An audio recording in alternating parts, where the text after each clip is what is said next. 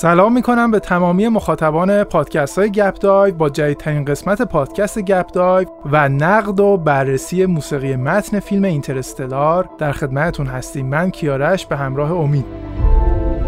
با ما همراه باشید تا براتون از رازها و رمزهای ساخت موسیقی متن فیلم اینترستلار صحبت بکنیم و بگیم که چطور هانسیمر آینده کاری خودش رو با ساخت موسیقی این فیلم به خطر انداخت. و توصیه می‌کنم حتما این پادکست رو ببینید و بشنوید چرا که ممکنه در مورد قضاوتتون نسبت به موسیقی های هانسیمر دچار تردید بشید. با ما همراه باشید.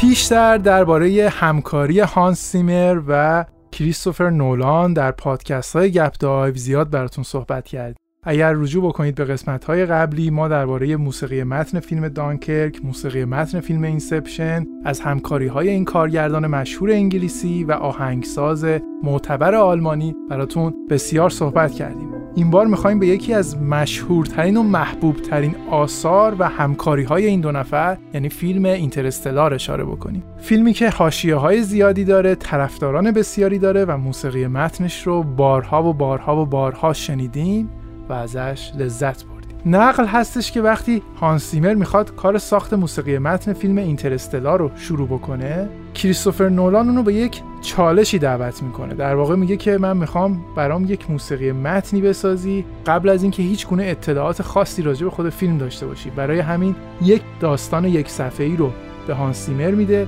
که تنها در مورد رابطه یک پدر و دختره و هانسیمر بر مبنای همین داستان یک صفحه‌ای کار ساخت موسیقی متن این فیلم رو شروع می‌کنه. شاید براتون سوال پیش بیاد که روی اون کاغذ چی نوشته شده بوده. هیچ داستان کلی از فیلم رو نولان برای هانسیمر بازگو نمی‌کنه و فقط قسمتی از دیالوگ پدر و دختر رو که در فیلم نام ذکر شده بوده برای هانسیمر بازگو می‌کنه.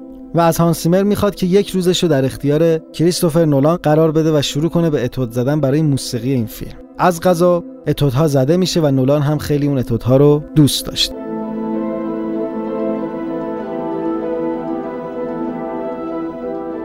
حالا می‌خوایم وارد پرونده موسیقی متن فیلم اینترستلار بشیم. وقتی نوبت اینترستلار میشه هانس زیمر با کریستوفر نولان میشینن یه فهرستی درست می‌کنن. میگن آقا ما تا حالا تو فیلمامون چی کارا کردیم چی کارا نکردیم. مثلا هانس زیمر میگه از این ساز استفاده کردیم سینتی سایزر استفاده کردیم این تکنیک رو استفاده کردیم. اون تیک تاک هم ذکر می‌کنن کیارش فکر کنم تیک تاک هم بهش اشاره می‌کنن که ما تو پادکست های قبلی هم بهش اشاره کردیم. نولان پیشنهاد می‌کنه که از ساز ارگان استفاده بکنه. حالا زیمر یه مقداری جا می‌خوره. میگه آخه فیلم ترسناک فیلم هارر فیلم گوتیک. اینجور فیلم ها رو باش برای ساز ارگان استفاده می‌کنن. تو میگی من می‌خوام یک فیلم علمی تخیلی درست کنم راجع به فضا ارگان این اصلا چرا ارتباطی به هم دیگه داره.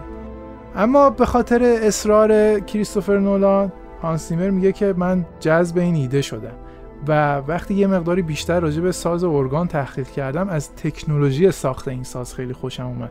دیدم این دوتا رو میشه از این جنبه به همدیگه ربط داد. فضا علمی تخیلی همش درگیر بحث تکنولوژی و روابط انسانه ساز ارگانم با اینکه یکی از سازهای تاریخی محسوب میشه اما تکنولوژی ساخت خیلی خاصی داره و لحاظ مهندسی صدا خیلی ظرافت های پیچیده ای توش به کار رفته که اونو به یک ساز جذابی در واقع تبدیلش کرد.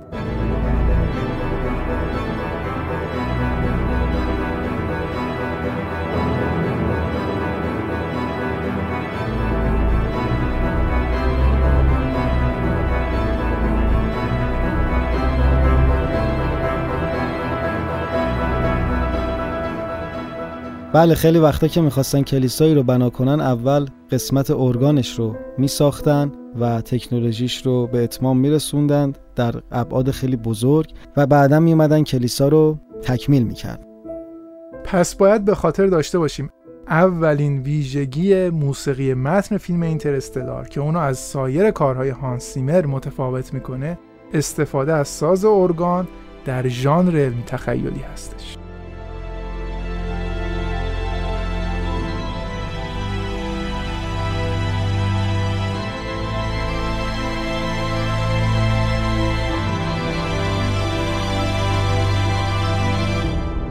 برای ضبط موسیقی این کار هم به کلیسای تمپل لندن رفتن و از یک نوازنده و کارگردان موسیقی معروف استفاده کردن.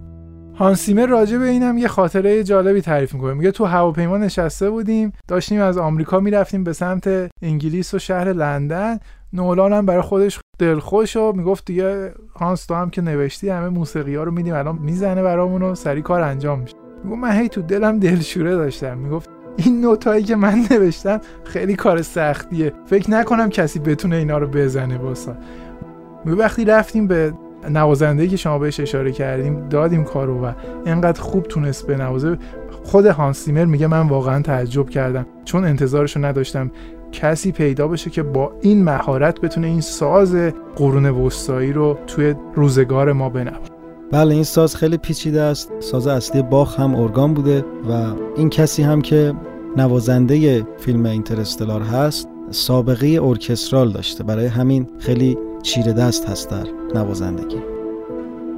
کیارش بعد از نقل خاطراتی که از هانسیمر کردی یکم در مورد آمار و ارقامی که در این موسیقی استفاده شده صحبت کن. هانسیمر عنوان کرده که از 34 ساز زهی 24 ساز بادی چوبی 4 پیانو و 60 مرد برای گروه کور استفاده کرده و خیلی جاها به صورت تجربی موسیقی رو ضبط کرده. یعنی شما کری که میشنوید میگه ما برای اینکه می‌خواستیم فاصله انسان از فضا رو نشون بدیم با فاصله میکروفون ها از دهان آوازخان ها بازی کردیم تا به یک نتیجه مطلوب برسیم. و خیلی از چیزهایی که میشنوید به این صورت ضبط شده که من بهشون گفتم صداهایی رو با سازتون در بیارین که تا حالا در نیاوردین صداهای عجیب. هانسیمر یه عادتی داره توی ساخت موسیقی هر صدایی که بتونه از نوازنده های مخصوصا خیلی قوی می‌گیره ضبط می‌کنه مثل موسیقی که برای جوکر ساخته بود و بعد میاد با پردازش سیگنال روی اونها کار می‌کنه تا به یه صدای جدید برسه. این اتفاق در جای جای موسیقی اینترستلار دیده میشه و از نظر بود دادن به موسیقی و سینمایی کردن اون تبهر خاصی داره. یه جورایی صداها از ساز درست شده از آدمها درست شده اما با خود آدمها و ساز بیگان است.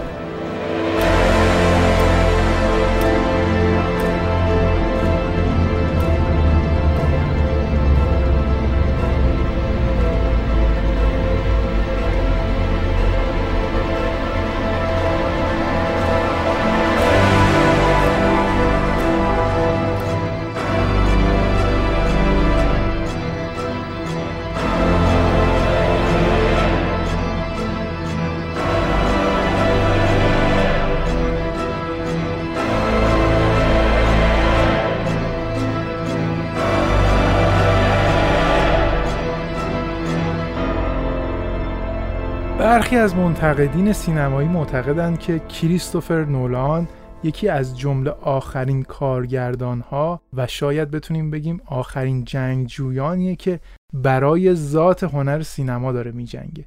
یعنی سعی می‌کنه که از CGI جلوه های ویژه در خدمت داستانش استفاده بکنه نه اینکه داستانی رو روایت بکنه که برای ساخته شدن با جلوه های ویژه کامپیوتری و CGI نوشته شده. برای همین هم اینترستلار تلاشیه تا واقعی ترین تصویر قابل نمایش رو از سیاه چاله و نظریه های پیچیده نجوم و علم فیزیک ببینیم و بشنویم. رندر جلوه های ویژه برخی از فریم ها توجه کنید سکانس ها نه فریم های فیلم. بیشتر از 100 ساعت طول کشیده. وقتی که فیلم برداری فیلم اینترستلار به پایان می‌رسه یه چیزی بیشتر از 800 ترابایت محتوا و فایل تصویری وجود داشته که در واقع اینها باش کار کرده بودن و نتیجهش این فیلم نزدیک به سه ساعته ای شده ای که ما الان در واقع در دسترس داریم و از دیدنش لذت می‌بریم. کریستوفر نولان به اندازه یک پایان نامه ارشد یا دکترا در مورد موضوعاتی که در این فیلم بحث میشه تحقیق کرده. اون حتی رفته با دانشمندای ناسا و متخصصان شرکت اسپیس ایکس هم صحبت کرده و مصاحبه هایی داشته تا بتونه یک تصویر واقعی تر و تماشاگر پسندتری رو از این داستان علمی تخیلی ارائه بکنه. متیو مکانای بازیگر مشهور هالیوود.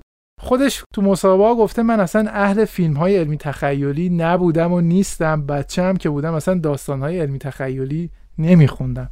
اما خب خیلی جالبه که انتخاب کریستوفر نولان برای این کار متیو بوده و متیو هم خیلی معتقدن که بازی قابل قبولی رو توی این کار از خودش ارائه داده. حالا که راجع به کریستوفر نولان صحبت کردیم بد نیستش به یکی از ویژگی های شخصیتی این کارگردان هم اشاره بکنیم که برای مایی که جوون هستیم و جویای نام می‌تونه یک جور الگو و درس عبرت باشه. مایکل کین یکی از بازیگرانی که در سگانه بتمن و همین فیلم اینترستلار با کریستوفر نولان همکاری کرده یک خاطره نقل می‌کنه. میگن نولان عموما خیلی آدم متواضع و خاکی هستش چه اون موقع که کارگردان جوانی بود چه اکنون که تبدیل شده به یک کارگردان سرشناس و طبیعتا خیلی پولدار. تیپ و قیافش تغییر آنچنانی نکرده. خیلی هم میگن ما 20 سال 30 سال کریستوفر نولان رو می‌شناسیم هنوز همون ساعتی رو میبنده که 20 سال پیش میبست. مایکل کین نقل می‌کنه. برای اولین فیلم بتمن. من خیلی اون موقع کریستوفر نولان رو نمیشناختم. تا حالا ملاقاتش نکرده بودم. تنها یه اسمی شنیده بودم. دیدم یه آدمی با یه تیپ خیلی معمولی یه روز اومد زنگ در خونم رو زد و گفت من یه فیلم نامه دارم برای فیلم بتمن هستش. ازتون می‌خوام که اینو بخونین و توی این فیلم بازی کنین. مایکل کین میگه من اول فکر کردم این یه پیکه. در واقع فیلم نامه رو آورده. نگو حالا خود کریستوفر نولانه.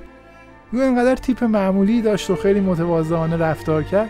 بعد خودش رو معرفی کرد. من دعوتش کردم تو خونه. گفتم خب باشه فیلم رو بذار اینجا. من می‌خونم به جواب میدم. میگن خیلی آدم محافظه کاری هم هست نولان و خیلی میترسه که یه موقع داستان فیلمش قبل از نمایش لو بره. برای همین میگه نه من شرمندم. من اینجا میشینم شما فیلمنامه رو بخون. اگه موافقت می‌کنی همین الان به من جوابو بده. همونجور که می‌دونیم مایکل کین موافقت می‌کنه و همکاریش از اونجا با کریستوفر نولان شروع میشه و در چندین فیلم دیگه و همین فیلم اینترستلار ادامه پیدا می‌کنه. با این توضیحات این قسمت از پادکست های درخواستی رو به پایان می‌بریم. ما رو از نظرات خودتون محروم نکنید. همه شما رو به خدای بزرگ میسپارم. خدا نگهدارتون. خدا نگهدار.